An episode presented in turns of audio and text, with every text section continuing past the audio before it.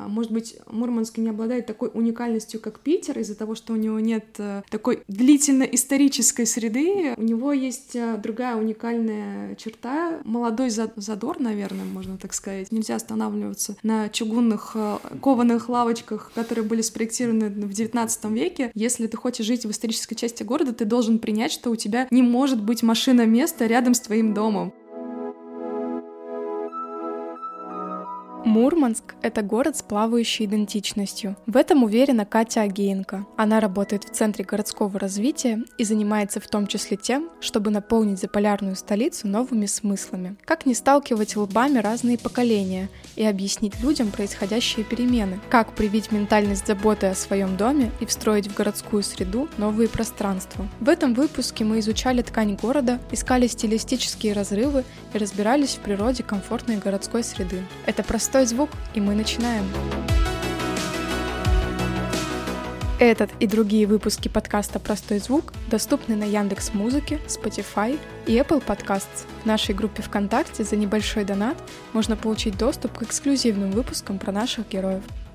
Мурманск э, и так достаточно молодой город. Так еще судьба у него так интересно складывалась, что революцию все сломали по новой, война все сломали по новой. И по большому счету вот город, э, каким вот мы видим сейчас, он строился там ну, в последние 50 лет, например. При этом, ну, не было тут каких-то, как там в Питере, зданием, которые там 300 лет, не было каких-то там узких исторических улиц а, и каких-то таких вещей, которые характерны для старых городов. Он сразу от советской власти построен таким большим монстром с очень а, понятным а, функционалом. Как ты считаешь, вот, а, вот это, вот этот его исторический путь, он как-то оказал влияние на то, каким город видим сейчас? Мне кажется, а, отчасти и да, и нет. А, путешествую очень много по России России было очень много примеров подобных городов, которые развивались похожим образом. То есть, к примеру, промышленные портовые города, которые строились в советское время, они очень похожи в своей типологии своим образом. То есть, если, к примеру, сравнить там с Сахалином, да, то mm-hmm. есть а, там как бы а, одна из отличительных особенностей Мурманска, по сути, мы город на заливе, город на море, но у нас нет набережной. И если, к примеру, посмотреть на города примерных э, годов э, строительства, как и Мурманск, mm-hmm то у всех примерно одна и та же проблематика, потому что тогда были такие градостроительные решения. А, тогда никто не говорил об урбанистике, о человеке в городе тогда говорили о производственных мощностях mm-hmm. и промышленности. То есть тогда, были другая, тогда была другая ориентированность и другие интересы у государства, поэтому это накладывало, наверное, в большей степени отпечаток на и внешний облик, и на градостроительные решения, по которым они строились. Мы можем говорить, что а, может быть, Мурманск не обладает такой уникальностью, как Питер, из-за того, что у него нет э, такой а, длительно-исторической среды, э, которой там... Архитектурной истории. Э, да, такой глубокой архитектурной истории, которой там и 500, и, там, или 300 лет хотя бы. У него есть другая уникальная черта, как раз его такая такой молодой задор, наверное, можно так сказать, потому что ему есть куда развиваться, и он э, не привязан как раз вот к таким строгим историческим рамкам. То есть, а, мне кажется, это как раз э,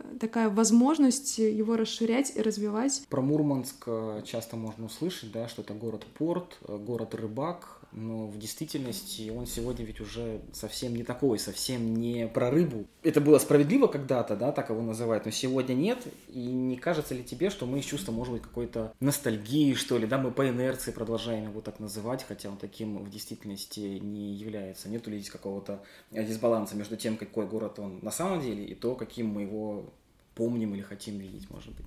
А мне кажется, это всегда такая проблема во время переходного периода, когда у нас есть э, какой-то промежуток истории в развитии города, когда у него есть определенное четкое, а, четкое направление его э, там, деятельности людей, жителей и так далее.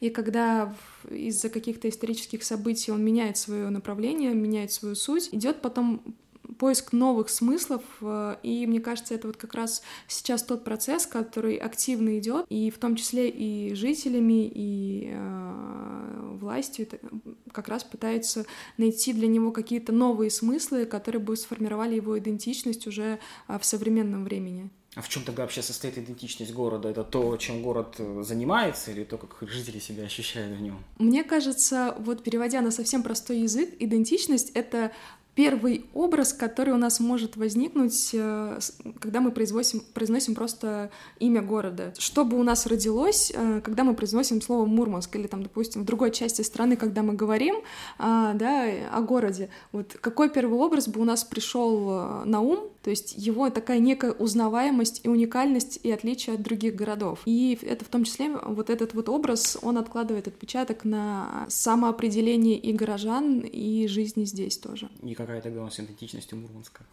Пока у нас есть путь к ней. А, ну, это, это вообще история вот, э, про идентичность, это история не только про позиционирование, то есть, да, то, как себя город преподносит, но и то, как себя люди э, в этом городе э, ощущаются. И вот тут чувствую ли я то, что чувствует там власть, да, что мы идем с ними в одно. И чувствую ли я то, что там чувствовали мои родители 10 лет назад там, или 20 лет назад. То есть, эта идентичность, получается, она как-то для не для всех, то есть, да, люди, которые там жили в 80-е, для них это там город-порт. Для нас там живущих сейчас это там город, идущий к своей идентичности. То есть это какой-то разный город в разные промежутки времени получается и по-разному себя ощущает.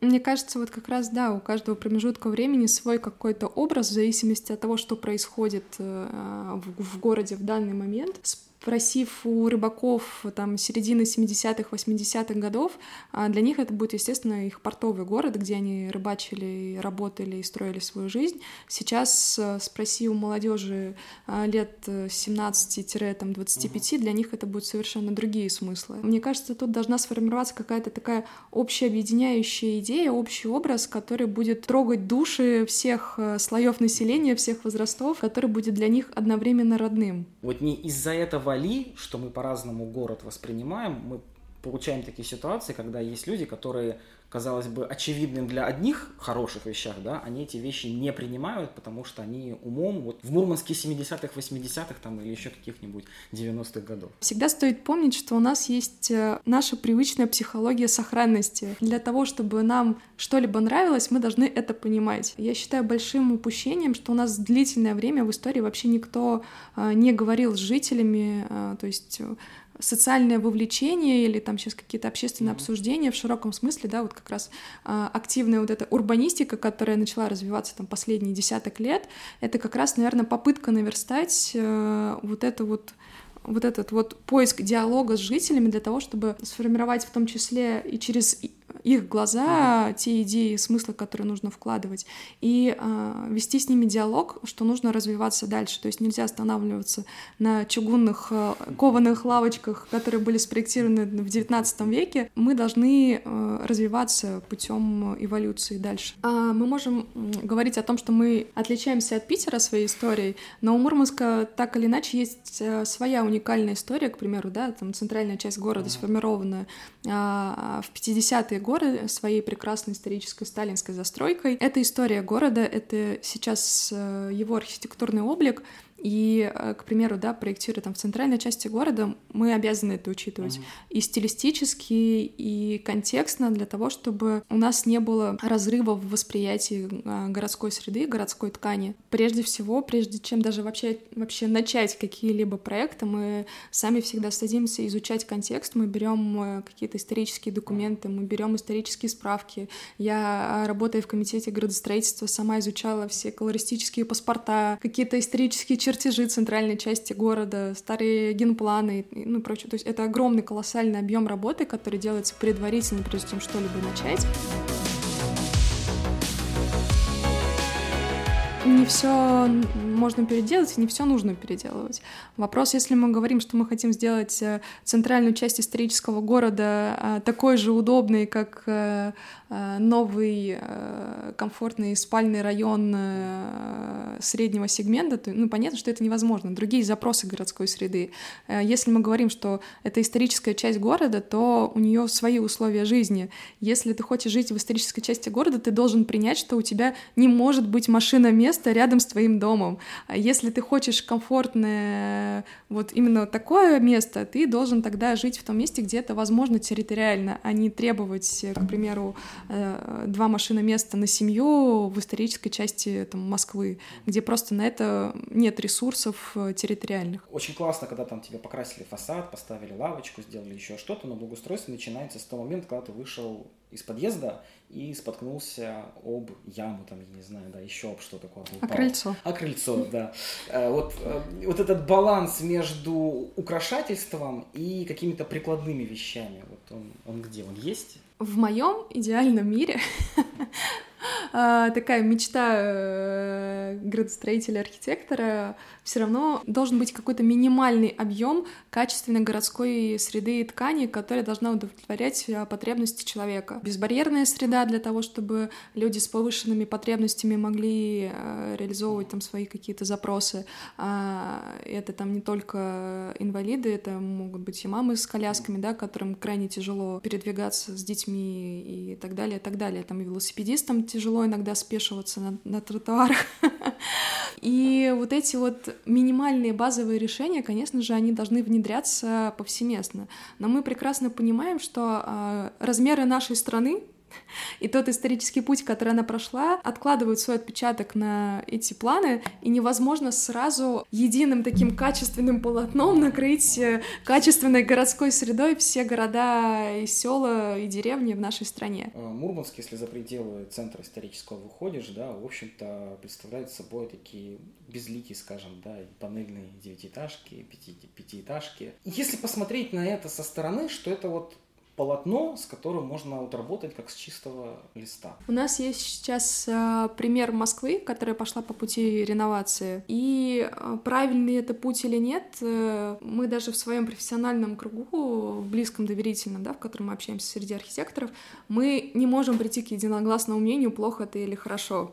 А, то есть путь реновации — это ну, как бы начинаем с чистого листа, по сути. Среда, которая формировалась в 80-е и 70-е годы, я вспомнила о том, что она была не такой долговременной. То есть это дома, которые вот построены панельным способом, они закрывали потребности на определенный промежуток времени. Конечно же, мы э, не должны забывать о том, что есть такая ментальность, да, как забота о своем доме. И кто-то этому уделяет большего времени, кто-то этому уделяет меньше времени. Для кого-то подъезд — это продолжение дома, для кого-то дом заканчивается ровно э, на пороге.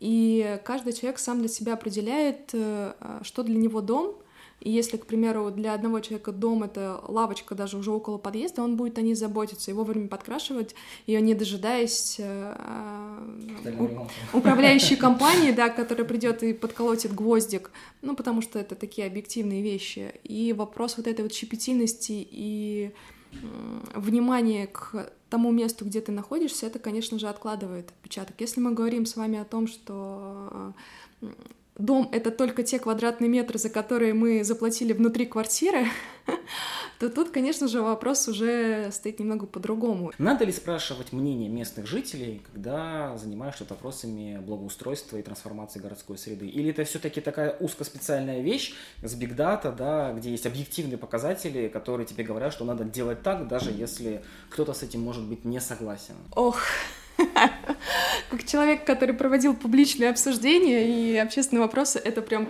а, вопрос а, ножом по сердцу. А, вообще любой городской проект будет провоцировать конфликты, потому что та территория, где находится больше одного человека, будет приводить к конфликт, конфликту интересов. На одной и той же площадке могут быть а, мамы с а, маленькими детишками, рядом могут быть а, люди с собаками, и там же у нас бабушки, которые хотят, хотят сидеть просто около подъезда и в тишине смотреть на птичек, которые летают. Поэтому там, где есть э, люди, всегда есть конфликт интересов. Люди никогда не договорятся о том, что они хотят видеть, в какой стилистике, потому что бабушка, которая э, родилась в советское время, ну, вряд ли захочет видеть э, минималистичный картен. Интернет ей этот не нужен. Э, и интернет, да, ей не нужен, то есть как бы... И она имеет на это право, то есть мы должны учитывать ее интересы тоже, потому что это ее жизнь, она также платит за эти квадратные метры, за это обслуживание территории и так далее. Вопрос в том, что мы должны менять подход к этим интересам, как их учитывать. И прежде всего нужно оставить архитектурные решения э, людям, которые на это учились, но мы обязаны спрашивать людей, что они хотят видеть на этой территории.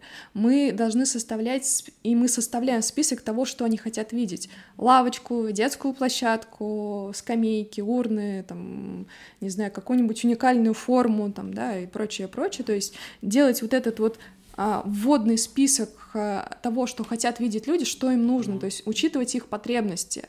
А для того, чтобы сформировать какой-то цельный облик той или иной территории, вот с этими потребностями, для этого есть как раз уже вот люди, которые а, не один десяток лет на это учились, для того, чтобы вот как раз грамотно сформировать вот эту вот цельную структуру. Проект «Мой залив», уши Шмидта и вот прочие, да, вот эти вот вещи очень интересные. Это благоустройство или все-таки мы тут про искусство уже говорим? А, Леша Аршунян мой хороший друг и товарищ и коллега. И э, мы с ним много дискутировали на эту тему, вообще для чего это сделано и зачем. Я придерживаюсь э, мнения, что есть проекты, которые решают проблемы реальные, там, к примеру, да, укладка асфальта, а, новые, новое тротуарное мощение и прочее, прочее, то есть минимальное, да, благоустройство.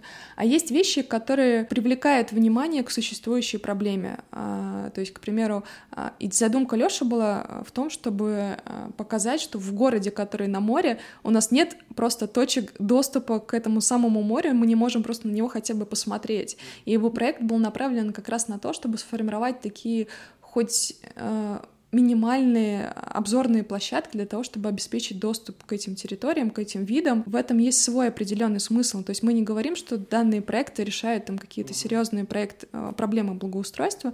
Мы говорим о том, что они показывают новую точку и дают новые смыслы, что тоже нужно, потому что э, нам нужно трансформировать э, какие-то мысли горожан. То есть нам нужно давать новые смыслы для того, чтобы люди тоже развивались, э, смотрели, что вообще можно сделать для того, чтобы они формировали свои новые запросы. И как раз вот, наверное, вместе с моим заливом туда можно отнести и росту, потому что когда мы с Машей Михайленко э, и, там, и остальными организаторами, с Юрой, обсуждали как раз фестиваль роста, который прошел, да, Мурманского урбан арта, как мы его называем, э, это тоже проект про привлечение внимания к проблеме, к городской проблеме спального депрессивного района, и посмотрите, что это есть.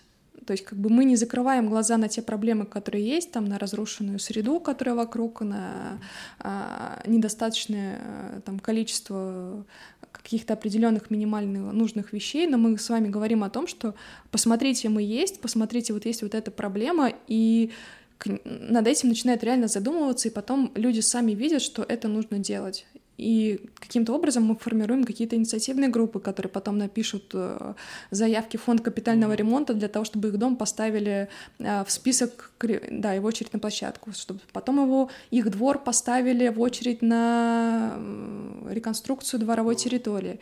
Э, то есть как бы это такая многоступенчатая сложная работа, и то, что есть какой-то определенный образ там ушей Шмидта, а, который там, к примеру, кому-то не нравится, да, Кому-то нравится, кому-то не нравится, это дело вкуса. И запрещать что-либо делать, потому что кому-то не нравится, но это такая история про запреты, которые э, просто потому, что мне не нравится, но это негуманно, с моей точки зрения. А контейнер холл? Это, с одной стороны, то есть, да, конкретное пространство, на которое, у которого есть свои функциональные задачи, но в то же время оно встроено в городскую среду и в тоже в необычном районе. С контейнер-холлом получилась очень интересная история такая. Я сама удивилась, как она развивалась на протяжении трех лет, пока мы вели и реализовывали проект. Это была инициатива местной молодежи. То есть а, ребята, которые занимаются театральными постановками, танцами, диджеем, тренингом и прочим-прочим, они обратились, что им хочется свою уникальную площадку на подобие тех, кто уже, которые уже есть там в центральных э, городах России, там, там Севкабель-Порт, прочее, прочее, да, то есть как бы можно найти аналоги. В Мурманске этого не было. И а, люди, которые делают культуру, делают такой движ а, и служат движущей силой молодежи, они вышли с этим запросом сами, то есть это не было созданным проектом, который мы придумали, а к нам реально пришли. Мы начали, когда искать территорию, это была долгая работа с администрацией города по поиску территорий, там было множество вариантов, которыми перебирали, и э, мы остановились на этом варианте, потому что, во-первых, э, так как э, первоначально центр для креативной молодежи. Основная целевая группа его все-таки молодежь, а там буквально в 150 а, метрах от него студенческий корпус э, МГТУ, то есть наша основная целевая аудитория, по сути, то есть это их точка притяжения. Во-вторых, мы понимаем, что это центр города, но там э, в районе жилстроя нет никаких э, площадок для того, чтобы ребята, там, школьники старших классов или там студенты, которые идут после пар, для того, чтобы они могли там просто хоть как-то провести время. И по, допустим, опыту, который у нас уже был летом во время проведения фестиваля, когда у нас там работали волонтеры, было колоссальное количество людей, которые туда приходили, э, спрашивали, что вот здесь происходит, а действительно теперь можно ли будет здесь э, потом находиться, и здесь будет что-то происходить различных возрастов, молодежь от 5 до 75. Вот, поэтому мы сами удивились, на самом деле, количество людей, которые приходило у нас волонтеры, посчитали, за две недели прошло несколько тысяч человек. Эта инициатива была нужна, и, э, возможно, он, как многие говорят, не того вида и не там, но он точно выполняет запрос, который есть у населения, у молодежи. Как ты считаешь, можно ли заниматься благоустройством города, не живя в нем? И наоборот, оказывает ли на тебя пагубное влияние в плане предвзятости, когда ты живешь в городе очень долго и пытаешься заниматься его благоустройством? Ох, ты прям смотришь в глубину.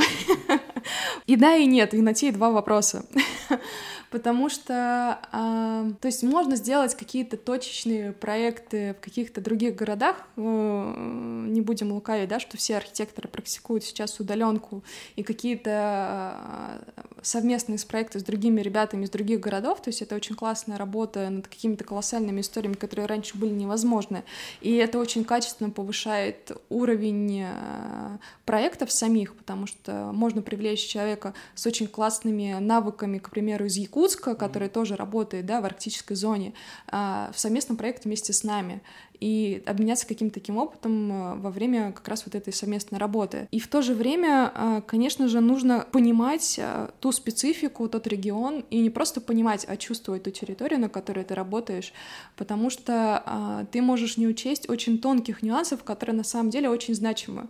Очень такие всегда тонкие грани как раз вот про вот эти вот компромиссы, про влияние, которое оказывается на проект, Поэтому, наверное, в каких-то небольших проектах э, можно говорить постоянно о том, что э, люди могут делать, да, там какие-то проекты, если это, во-первых, а, проектировщик с хорошим уровнем образования и качественными навыками, и, б, если он провел предварительно качественную подготовительную работу перед проектом, то есть тот как раз анализ, про который да, я говорила до этого. Но все равно, так как мы вот уже вывели для себя по опыту работы, все равно лучше привлекать местных специалистов, пусть в качестве консультантов, э, в качестве просто дополнительного эксперта, пусть и на какое-то маленькое проектное решение, на которое даст э, какой-то определенный новый взгляд и, и даст какую-то свою оценку.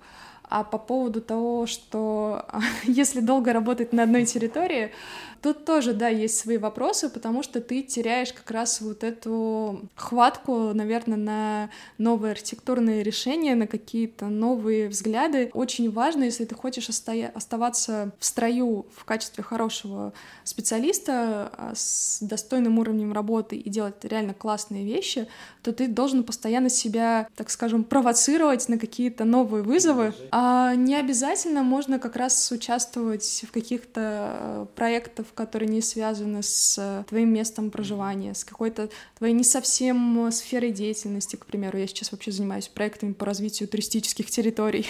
Постоянно, может быть, учиться чему-то новому, неважно, в, в процессе работы или в процессе просто какого-то обучения, но постоянно поддерживать э, вот этот вот новый уровень знаний, который к тебе поступает, потому что развиваются технологии, развиваются решения, развиваются а, проекты и возможности, и нужно как бы понимать, что если ты не хочешь устареть и ты не хочешь сделать э, какие-то устаревшие проектные решения, ты должен э, развиваться вместе с отраслью. Если отвечать на вопрос э, про Мурманск, для меня Мурманск — это моя постоянная точка роста.